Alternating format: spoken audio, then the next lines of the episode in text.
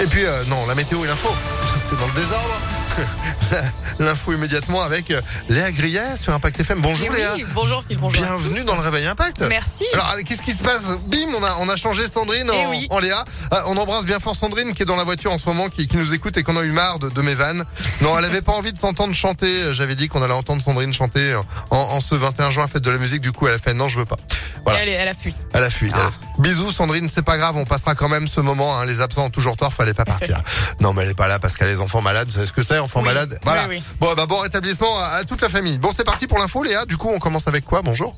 Eh bien, on commence euh, la une ce jeudi aux attention aux orages. Le Rhône en alerte orange à la canicule passe aussi à l'orange pour les orages.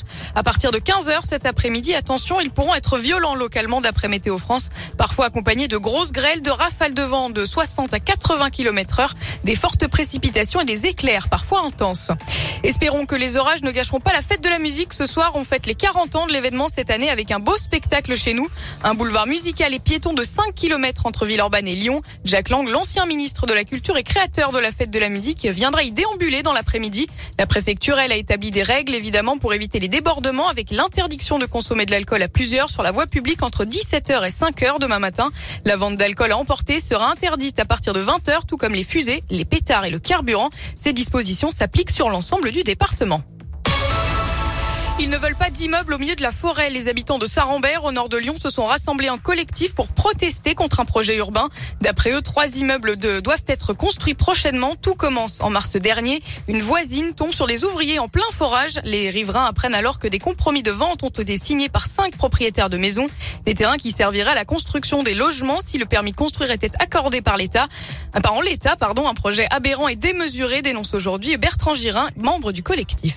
On découvre tout ça comme un et on a l'impression que les habitants ici de Saint-Rambert sont juste pas consultés. Et en fait, quand on discute avec les gens, parce qu'on est allé tracter, on est allé rencontrer les gens, tous disent mais c'est pas possible. Ici, il y a des arbres extraordinaires, il y a une végétation, il y a une faune, une flore, il y a des oiseaux qui sont protégés. Les gens disent mais s'il y a encore plus d'habitants, ça fait du monde en plus, des voitures en plus. Toutes les infrastructures sont euh, saturés et donc de pas réfléchir à dire ben, on va rajouter des immeubles sans que les infrastructures suivent ben en fait non ça va dégrader la qualité de vie des habitants qui sont ici Les discussions sont en cours avec les élus pour tenter de trouver un terrain d'entente. Contacter la mairie de Lyon assure avoir des réserves sur ce projet dont le permis de construire n'a pas encore été déposé. Plus d'infos sur le site d'Impact FM.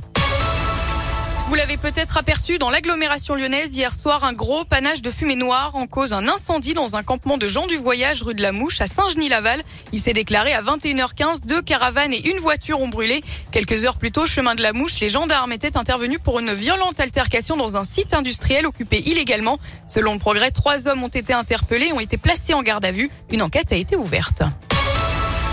Dans l'actu aussi, la relaxe requise hier dans le procès de la société Erta, poursuivie devant la justice pour la mort d'un petit garçon en 2014 étouffé par un bout de saucisse. Les parents de la victime, alors âgés de deux ans, réclamaient l'euro symbolique. La décision sera rendue le 11 juillet. Et on termine avec du sport et du basket. L'Asvel au bord du précipice après sa défaite 83-80 contre Monaco hier en finale du championnat.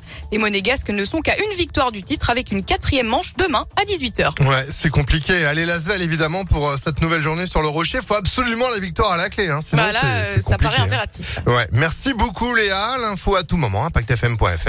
Et vous êtes de retour à 8h. À tout à Ou l'heure. alors Sandrine sera revenue, peut-être Alors, elle a fait qui demi-tour. bon allez, à tout à l'heure. C'est la météo. Météolion.fr